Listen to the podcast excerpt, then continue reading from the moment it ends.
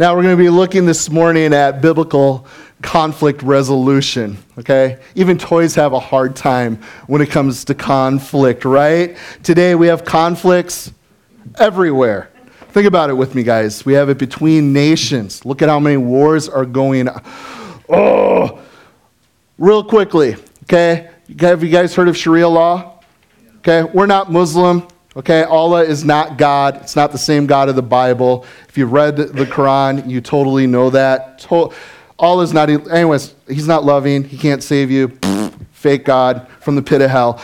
But the Muslims believe that when Sharia law is ushered in, when everyone is 100% submitted to Allah under the rule, there will finally be peace. Will you look, just step back, look at the nations in the world that are predominantly Muslim, 99.9%. They have the biggest wars inward, civil, going on than anywhere else in the world. So I have to say, is that really true? Absolutely not. There's only one who can bring peace. And who's that? Jesus Christ, right? The Prince of Peace. Anyways, we see conflicts everywhere. Think of the strife that we see within the nations, conflicts between sexes, uh, genders, uh, generations, races, religions, cultures, and political parties.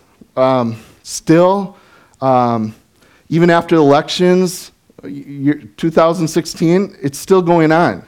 It's ridiculous. Like, we have to vote again this next year, and we still haven't figured out what to do from the last one.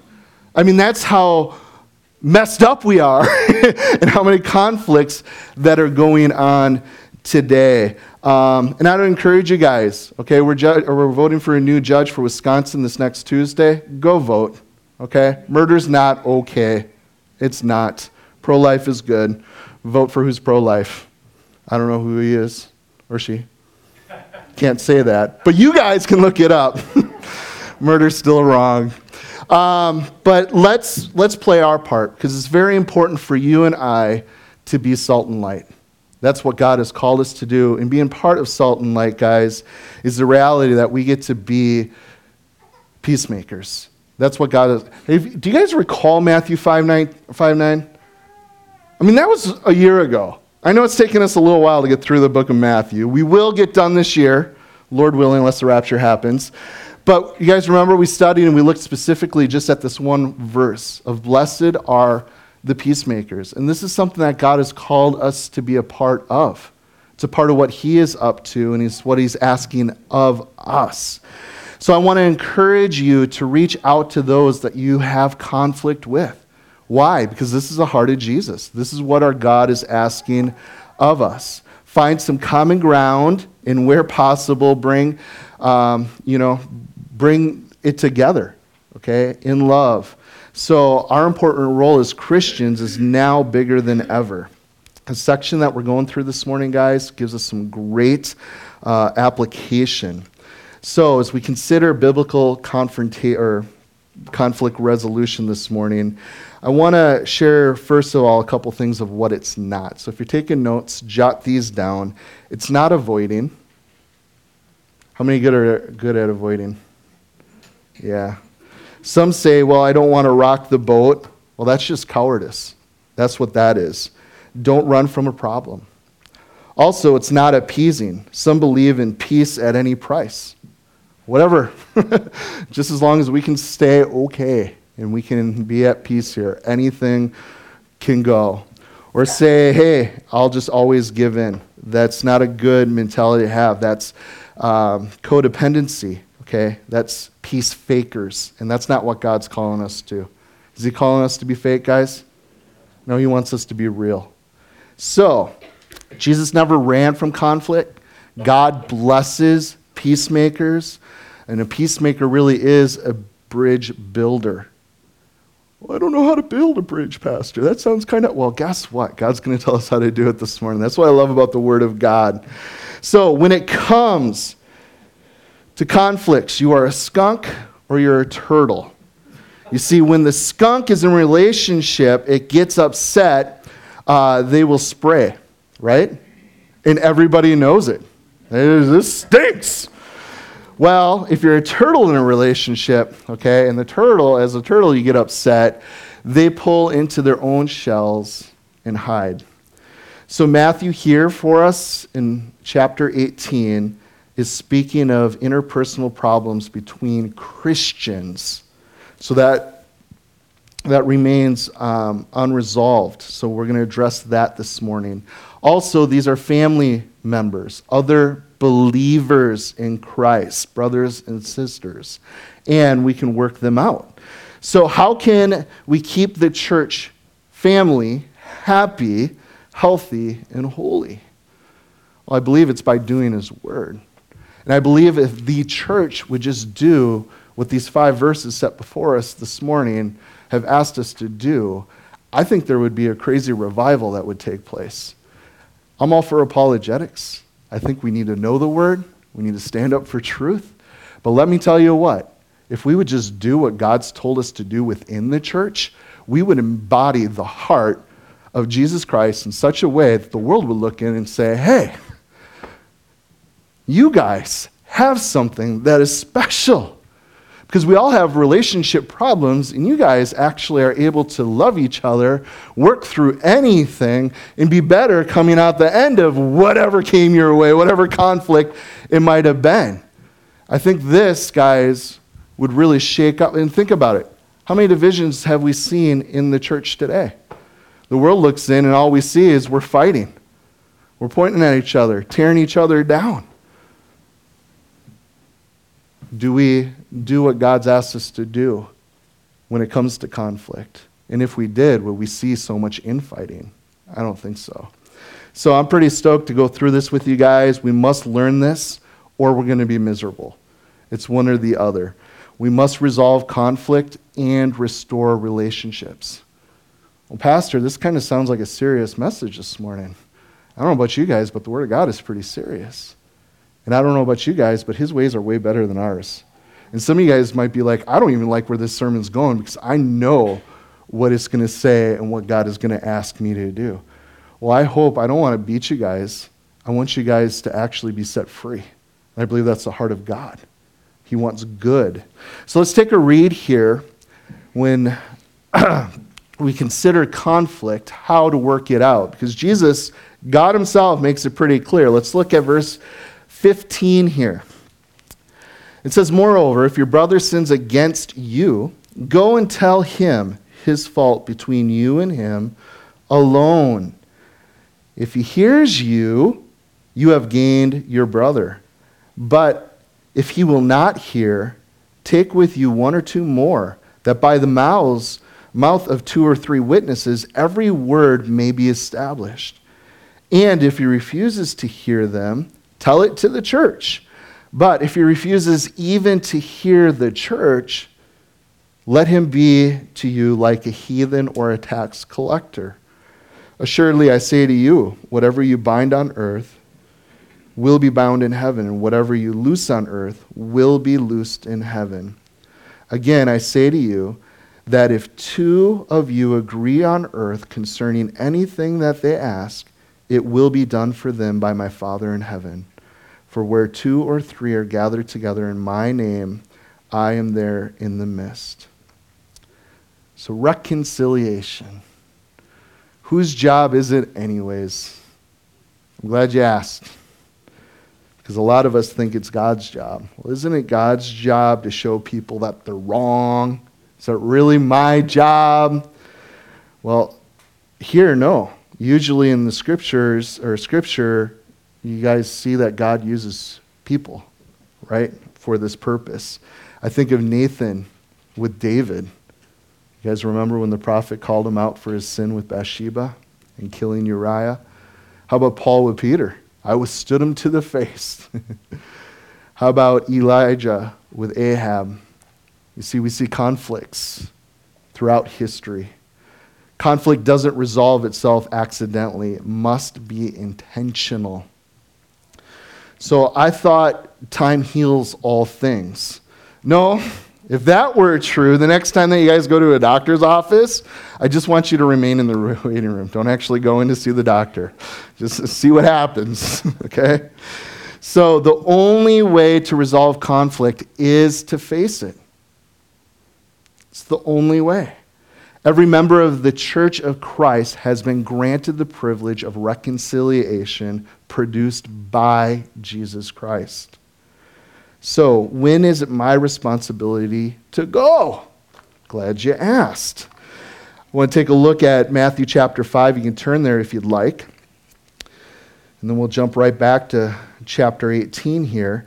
But when is it my responsibility to go? Well, we go when you're in sin. Okay, Matthew 5 23. I had to do this with a brother a week before I left on vacation. I'm just like, I got to get this settled and this right. I had to go repent. I had to be truthful, bare my heart, ask for forgiveness, pray with my brother.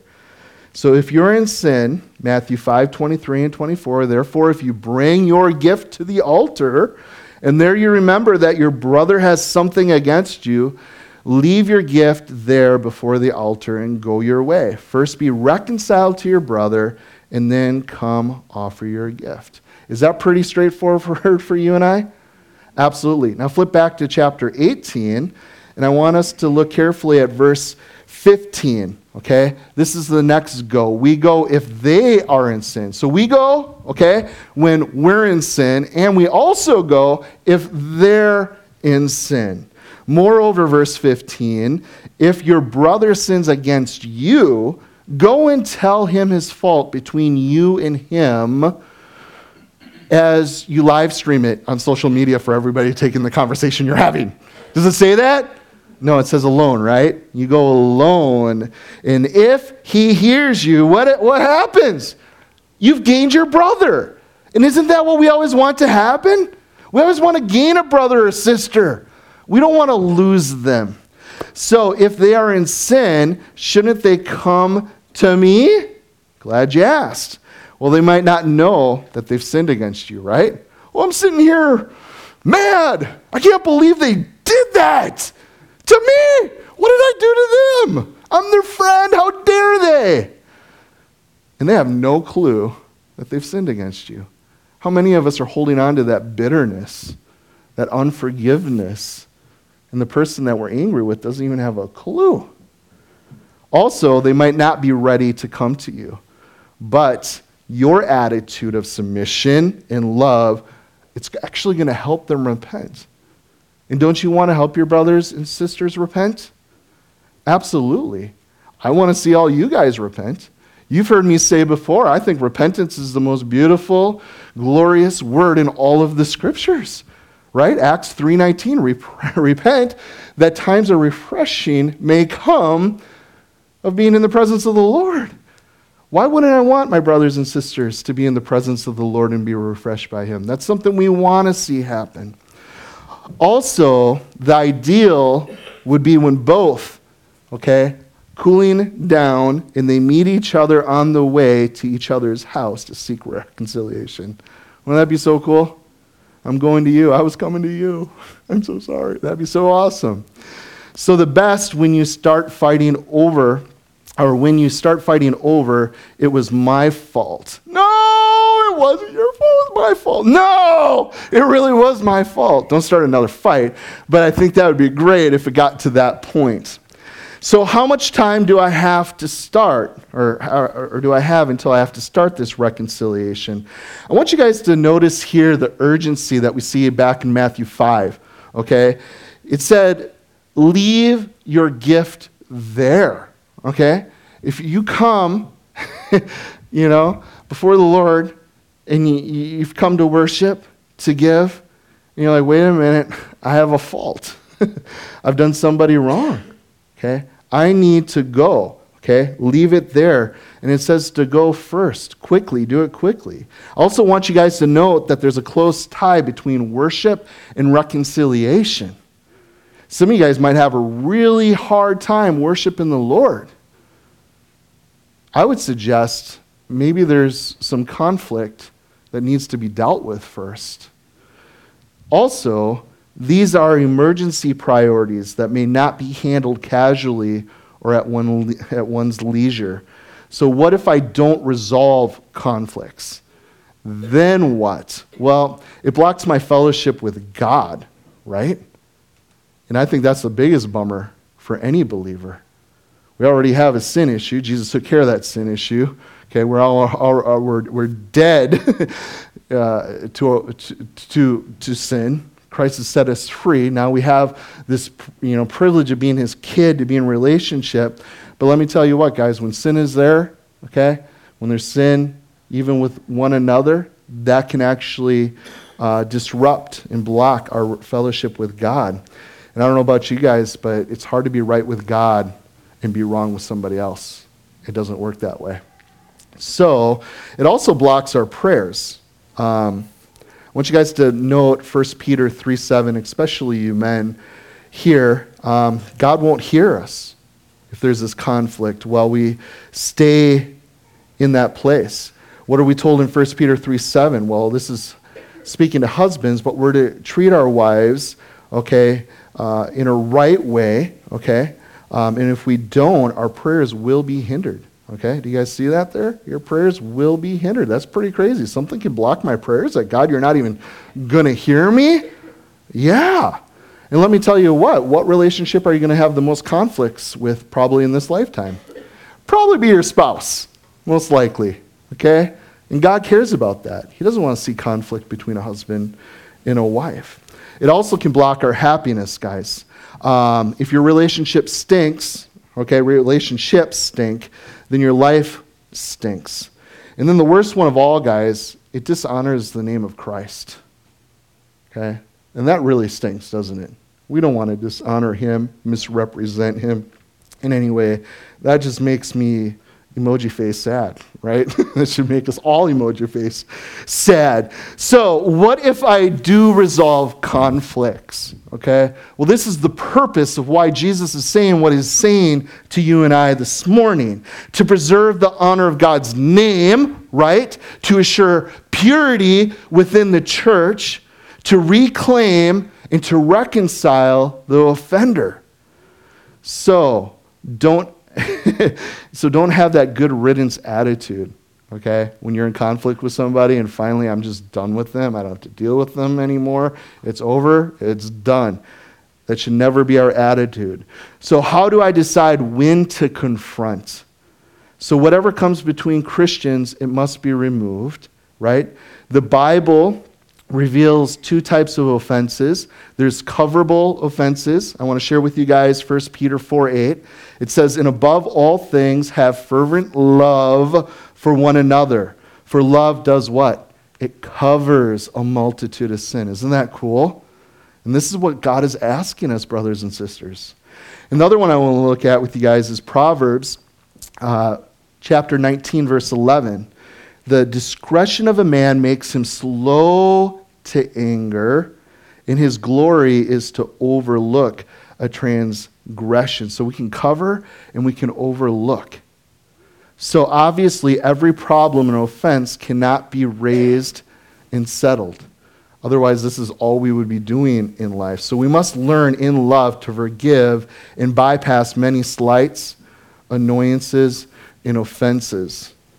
Also, we need to ask ourselves is it covered? I think that's a good thing to do. Is it covered? Are you dwelling on it? Can you drop it? Is it eating you up? Are you finding others to talk about it with you? And then there's the uncoverable offenses. It's a matter continues to rattle around on the inside. You can't stop thinking about it, okay? It can't be covered till the next day. Then it should be handled. You should deal with it. You see, it drives, if it ever drives a wedge between Christians, a brother or sister, whatever, a wedge must be removed. So, how do I confront it? I'm glad you asked, guys. There's five steps I want to go through with you guys real quick. Um, instruction that Jesus has given us here. The first one is to keep it private. Okay, look at verse 15. Again, we pointed out that you go to this brother or sister alone. Okay? Keep the circle small. This is the way God has intended for us to deal with conflict. It's not to call Pastor Landon or Pastor Dave and say, hey, You should know that so and so has done this. No, no, no, no, no, no. Show me in the scripture where it says, call your pastor and be a little tattletale. It doesn't say that anywhere, does it? What it says, hey, you go to that person alone. So anything else is going to be gossip. But I need counsel. be very careful. It seems here, guys, that the, that's in the next step, okay? But the point here, you go to a brother, you confront this, and hopefully you're gaining a brother. This is the goal, isn't it, guys? This is the goal. You want to gain them. You don't want to tear them apart. Okay?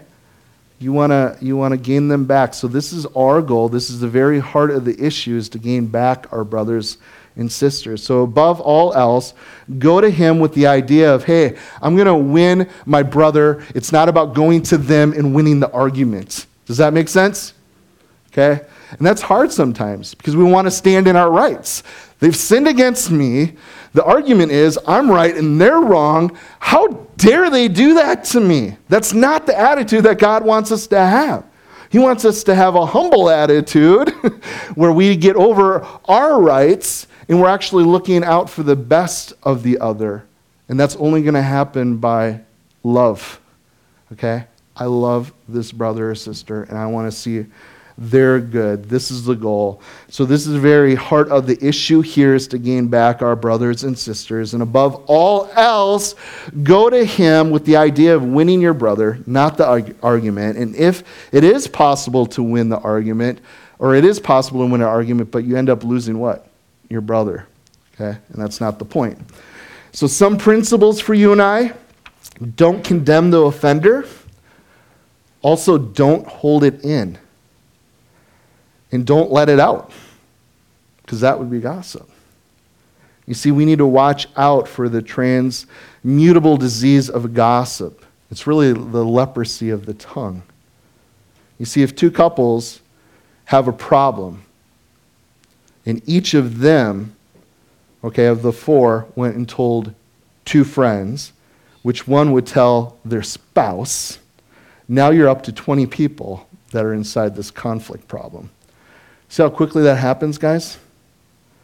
So no wonder why Jesus and Paul talks about sin being likened to leaven. Okay?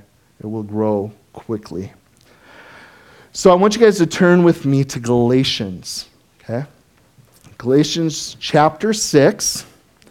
I want us to consider our attitude for a moment.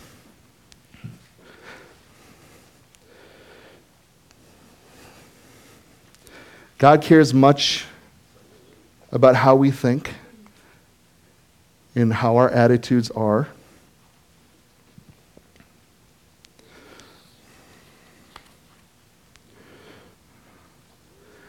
Some of you guys might be like, well, Pastor, you're a spiritual man. You must have a great attitude about everything. Let me be really open for a moment with you guys the closer I get to Jesus, the more I can't stand my inner attitude issues. The more they are apparent, the uglier they get. But God loves us enough to change us, to challenge us, to work in our lives in a way that our attitudes become more and more like His. Okay? We are Christ's followers. He's transforming us from glory to glory. And let me tell you what, you can look really good on the outside, brother and sister, but God knows what's going on in the heart and the attitudes of the heart. That's what He sees, and that's what He is going to be faithful to work in us and change us until He comes. Amen? Pretty excited about that. So pray for your pastor.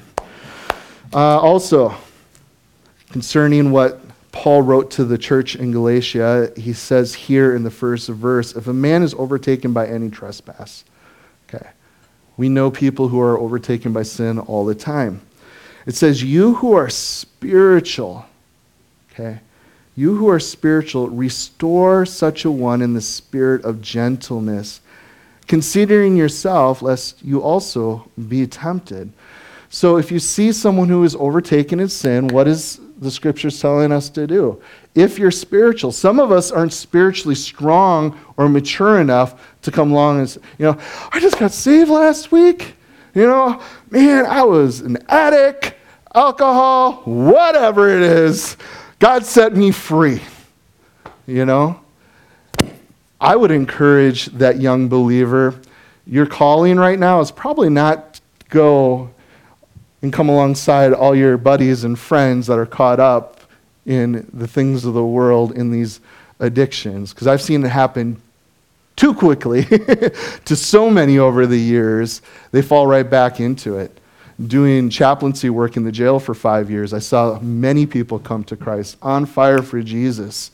And of course, what do you want to see? Your family and your friends come to know Jesus too, to be forgiven of sins, to know their Creator, to be given eternal life. You want that for them. And their heart's desire was when I get out of jail, I can't wait to go back. I'm going to win them all for Jesus Christ. And I would caution every single one of them. You need to be very, very careful. It's not because I think this, it's because the scriptures say this. Okay? It's telling us clearly here hey, Consider yourself, lest you also be tempted. Are you mature enough in Christ that you won't be tempted by hanging out with them again? And that's where we got to really discern and have wisdom in that. And I saw so many guys that did go back and they tried and they were able for a time to walk the walk. But you can't continue to hang out with your old friends and don't think it's not going to rub off on you in the wrong ways. Okay? And that's where God wants us to be mature. And part of that maturity is to be able to discern who we should be and not be hanging out with. Okay? God loves us. We're his kids. He wants us to protect us. I do the same thing with my kids. I want to protect them. So, but I also want them to shine for Jesus, right? so use wisdom. Also, um, we see the word restore here. I think that's one that should be circled uh, here in Galatians 6 1. It's used especially uh, in the scriptures as a surgical term of a setting a joint or a bone into place, so which obviously recovers what or requires what? A lot of patience and tenderness. So our attitude should not be to be a policeman uh, out there to arrest the criminals, but rather to be one of a physician. That's what Jesus is getting at seeking to heal the wound in the body of Christ, and a wound that will spread sickness and death if it's left alone. I also want you guys to note that this doesn't necessarily mean only one visit. Sometimes we think that's it. Okay? I don't know about you guys, but hey, when we're dealing with some stuff, I need, I need to go to a doctor multiple times in order to get it worked out or fixed, right? Well, I went, it didn't work. Okay? Uh, we'll make every possible attempt to do this um, before going on. Let's go on to step number two here. Let's go back to Matthew. You guys can look at verse 16 with me. Step number two is get help from a few. So, first we go to that person, okay, alone, one on one. The next thing that Jesus asks us to do, look at verse 16. But if he won't hear you, if you go to him alone, you haven't won your brother back, then he says that you need to take with you one or two more, that by the mouth of two or three witnesses, every word may be established. So, do you know why to bring one or two more? Well, intimidation, Pastor. We're going to kick their butt. I don't think that's what Jesus is getting at, right? No, it's actually the opposite. You see, you bring worthy arbiters with you to the offender. You bring people that they're going to receive, that they have respect for. So these partners can, uh, you know, uh, can assist in prayer, persuasion, be a witness of the truth in the conversation. I want us to note again this isn't necessarily only a one time shot either. Perhaps there needs to be several visits with these two or three. They must work at this until they've reached reconciliation or are convinced then to go on to step three. Okay? So you guys understand, Jesus is getting at we need to make every effort possible. Now, like, hey, I showed you, showed up, told you you're wrong, you're in sin, brought a couple buddies with, they're confirming it, you're done. no, you keep working at it. And if that doesn't work, then we go to step number three, which is get help from the church. Okay, and if the in verse 17, and if he refuses to hear them, tell it to the church. So telling it to the church is still part of trying to win this erring brother. It's always to win them. So very rarely does it come to this point, uh, to this, if the first steps were done properly.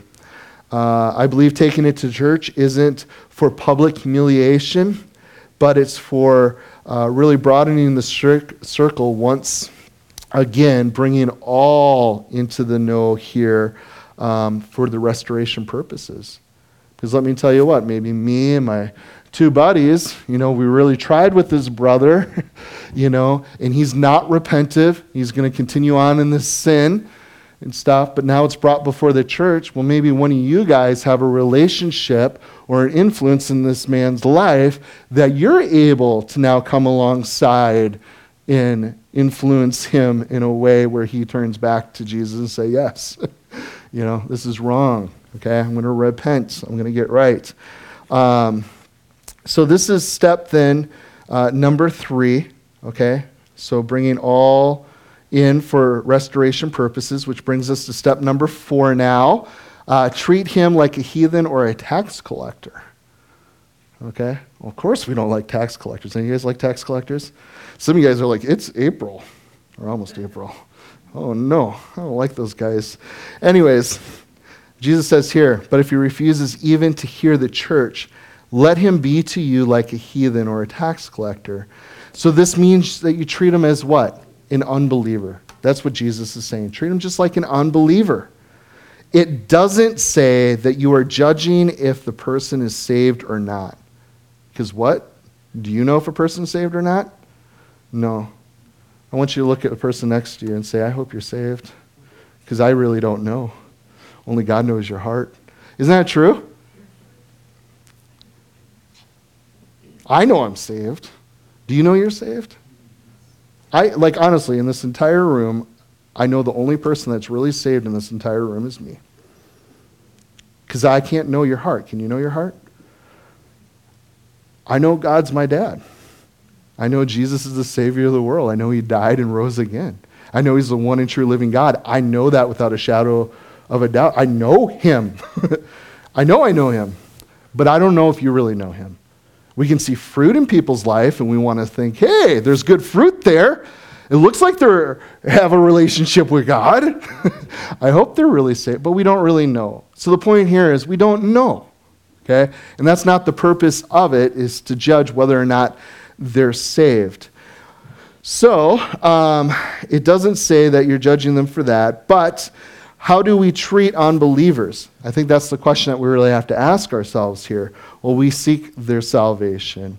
Okay, we are kind towards them. We show love towards them. They obviously shouldn't serve in any capacity in the church, and it also hinders true fellowship. Okay, if we get to this point, Okay, we're to break fellowship because we can't have fellowship with them. That's what Jesus is saying. It's a bummer. I want to. We had great fellowship together, you know, but you're in sin and you're unrepentive, and God's telling me I need to break this fellowship. I, I love you. I'll serve you. I'll be there, but we can't have intimate relationship, you know, fellowship in the Lord. How does this work? Okay, and that's the point that Jesus is getting at here. Um, and that's why reconciliation is so important for the body of Christ, because we should never have that wedge, that conflict to that extent ever. Um, obviously, um, oh, let's go on to the next point. Number five, step number five, keep the local church spiritual. That's the point, okay? God desires a pure bride, right? Jesus is coming back soon for his bride. You guys understand that? He desires us to be pure, okay, to be beautiful. I want us to be beautiful when He comes. I don't want us being at a bargain and slammed or gossiping behind someone's back. When you, wouldn't that stink? Brother, isn't it cool being in heaven right now? Yeah, it's pretty cool. What was the last thing you were doing on earth? I don't know about you guys, but I want for all time, all eternity. Whenever Jesus chooses to come and take us home, guys, I want ever whatever I'm doing to be cool. I don't want to be provoking my kids. I want to be loving and serving my family. I want to be about Jesus' business. I want to hear, well done, good and faithful servant. So, yeah, let's read here. Um, number five is keep the local church spiritual.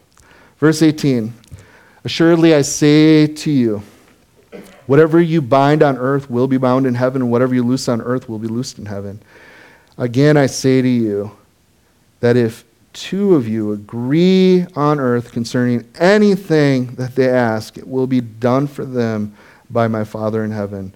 For where two or three are gathered together in my name, I am there in the midst of them. That is so cool. So Jesus adds some words about authority, prayer, and fellowship here, and this is how we'll wrap it up. The first one is on authority. Okay, assuredly, verse 18 Right? I say to you, whatever you bind on earth will be bound in heaven. Whatever you loose on earth will be loosed in heaven. So, church discipline doesn't refer to a group of Christian policemen throwing their weight around, but rather it seems here that God is exercising his authority in and through the local body to restore his kids that are going astray. That's what he's laying out here.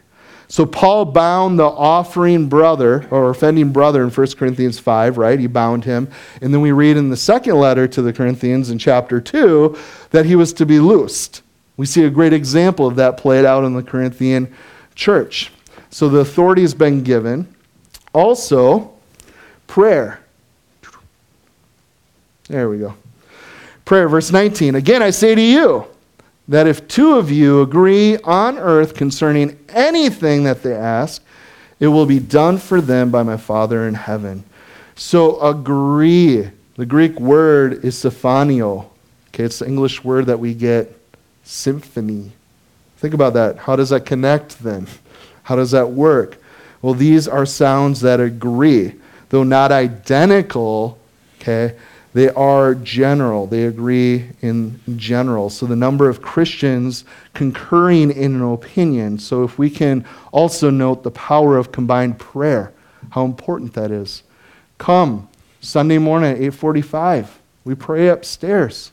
Great time to come together to be in agreement. And the last thing that Jesus lays out here is fellowship. Look at verse 20. For where two or three are gathered together in my name, I am there in the midst. Isn't that cool to think about? I've come here today in the name of Jesus. I hope you've come here today in the name of Jesus. And he's in the midst. That's pretty exciting. But it can be just two or three. So the local church must be a worshiping community, recognizing the presence of the Lord that's in their midst. That's a pretty cool thing. So the presence of the Lord is God's presence is the fixed center of the assembly. Assembly. It's also the reason that we come together, and it's the power with which it acts. So, couldn't all offenses between two brothers be mended by simply putting this last verse, verse 20, first? Why didn't you just say this right away, before verse 15? Well, I just know that God is calling us to this. That's what I read here. This is what he's asking of us, brothers and sisters, so we can work it out. That's his heart. Do kids like to fight? Absolutely. But what do brothers and sisters do? They fight, but what do they do? They work it out. They're still brothers and sisters. They get over it. We keep loving each other. We keep moving on. So, I want to close with just a couple scriptures. Romans chapter 12, verse 18. If it is possible, as much as depends upon you, okay? I'm speaking to you here, guys. Live peaceably with all men. As much as we can do as Christians, live peaceably. I want us to turn to 2 Corinthians chapter 5 together. This will be our last scripture. I got a really cool illustration to share with you guys as we close. 2 Corinthians chapter 5. If you want to really bless a brother or sister, read this chapter to him sometime. It's one of the neatest, neatest passages in the Bible, or they're all neat. What am I saying? But this is really cool. Check out verse 18. It says, Now all things are of God who has reconciled us to himself. How? Through Jesus Christ, and has given us the ministry. We get to serve what? In the ministry of reconciliation. That is, that God was in Christ, reconciling the world to himself, not imputing their trespasses to them, and has committed to us the word of reconciliation. Now then, we are ambassadors for Christ as though God were pleading through us, we implore you on Christ's behalf, be reconciled to God. So it's always more rewarding to resolve conflict than to dissolve a relationship. And guys, let me tell you what God came into this world to be a perfect sacrifice, to do what no man, no woman ever could do throughout history to be a perfect sacrifice, to be crucified on a cross 2,000 years ago for the sins of the world, guys. That if anyone believes upon him, they will not perish but have everlasting life. That they would be reconciled back to God. Jesus did that. And he is our example as we deny ourselves our rights. Okay?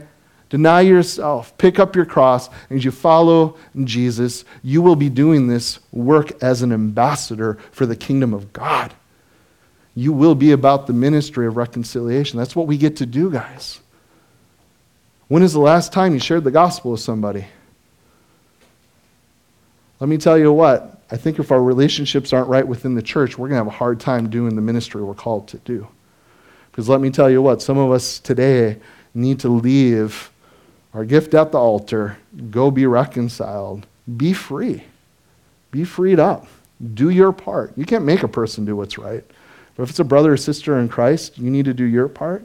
Okay? If you sinned against somebody, you got to go repent. You got to get right. And I believe in that we find a beautiful freedom just to be about what God's called us to do. And that is to be salt and light, to go and make disciples. So, I want to throw this out. It might hurt somebody, but that's okay.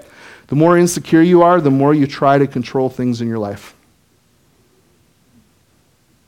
That's something that God just laid on my heart this week. The more insecure you are, the more you're going to try to control things.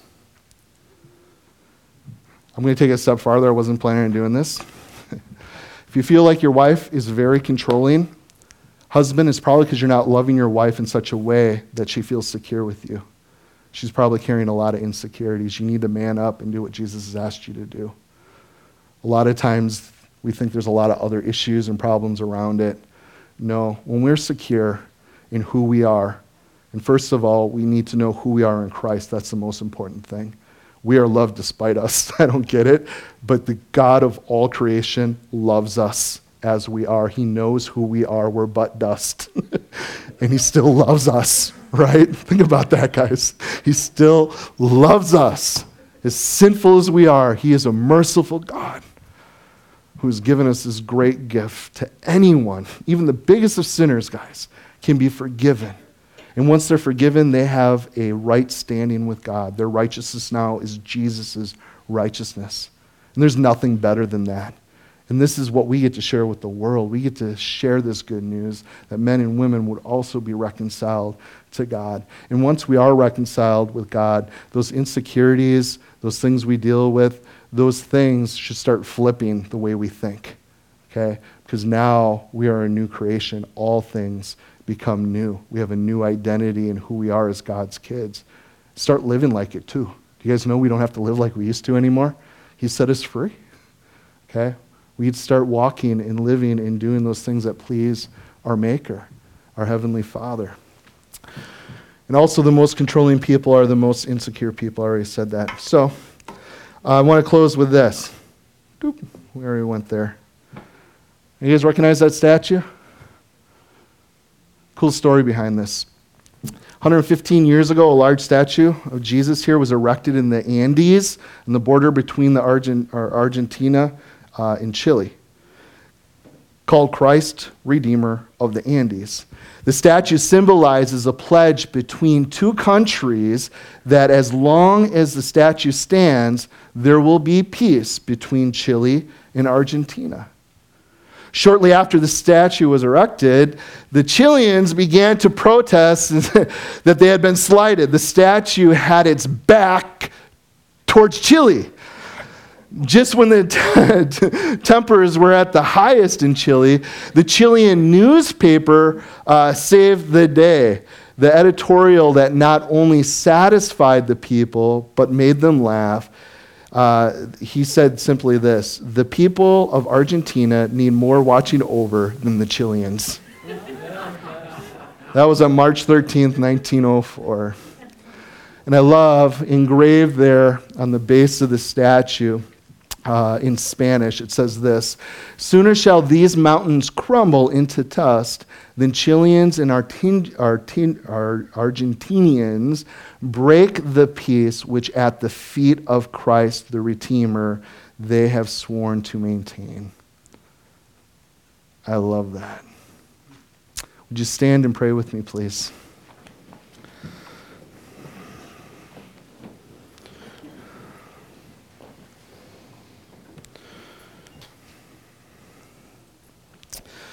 Well, Father, we are thankful. God, it is so good when we are at your feet.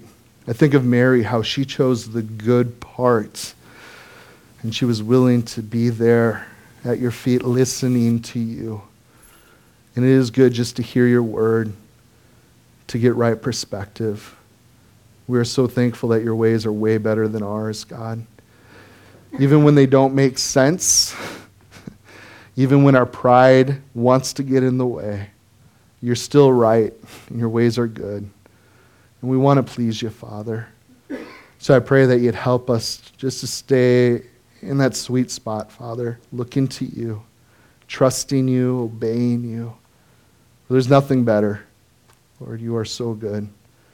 I do want to pray specifically for any conflicts that may be going on with any one of us, Lord that you give us the courage, Father, the love to reach out, to speak truth and love to those that need to hear it, that we may gain back a brother or sister. Or if there are things that we've done against someone, maybe even things we don't know that we've done, would you please, Holy Spirit, reveal those that we can deal with those, repent, and go and ask for forgiveness and get right with whoever we have offended? Lord, we just want to we want to be at peace, Lord. We all desire it, and we know that without you, it ain't going to happen. So we're looking to you, we're trusting in you. and It's in your name we pray. Amen.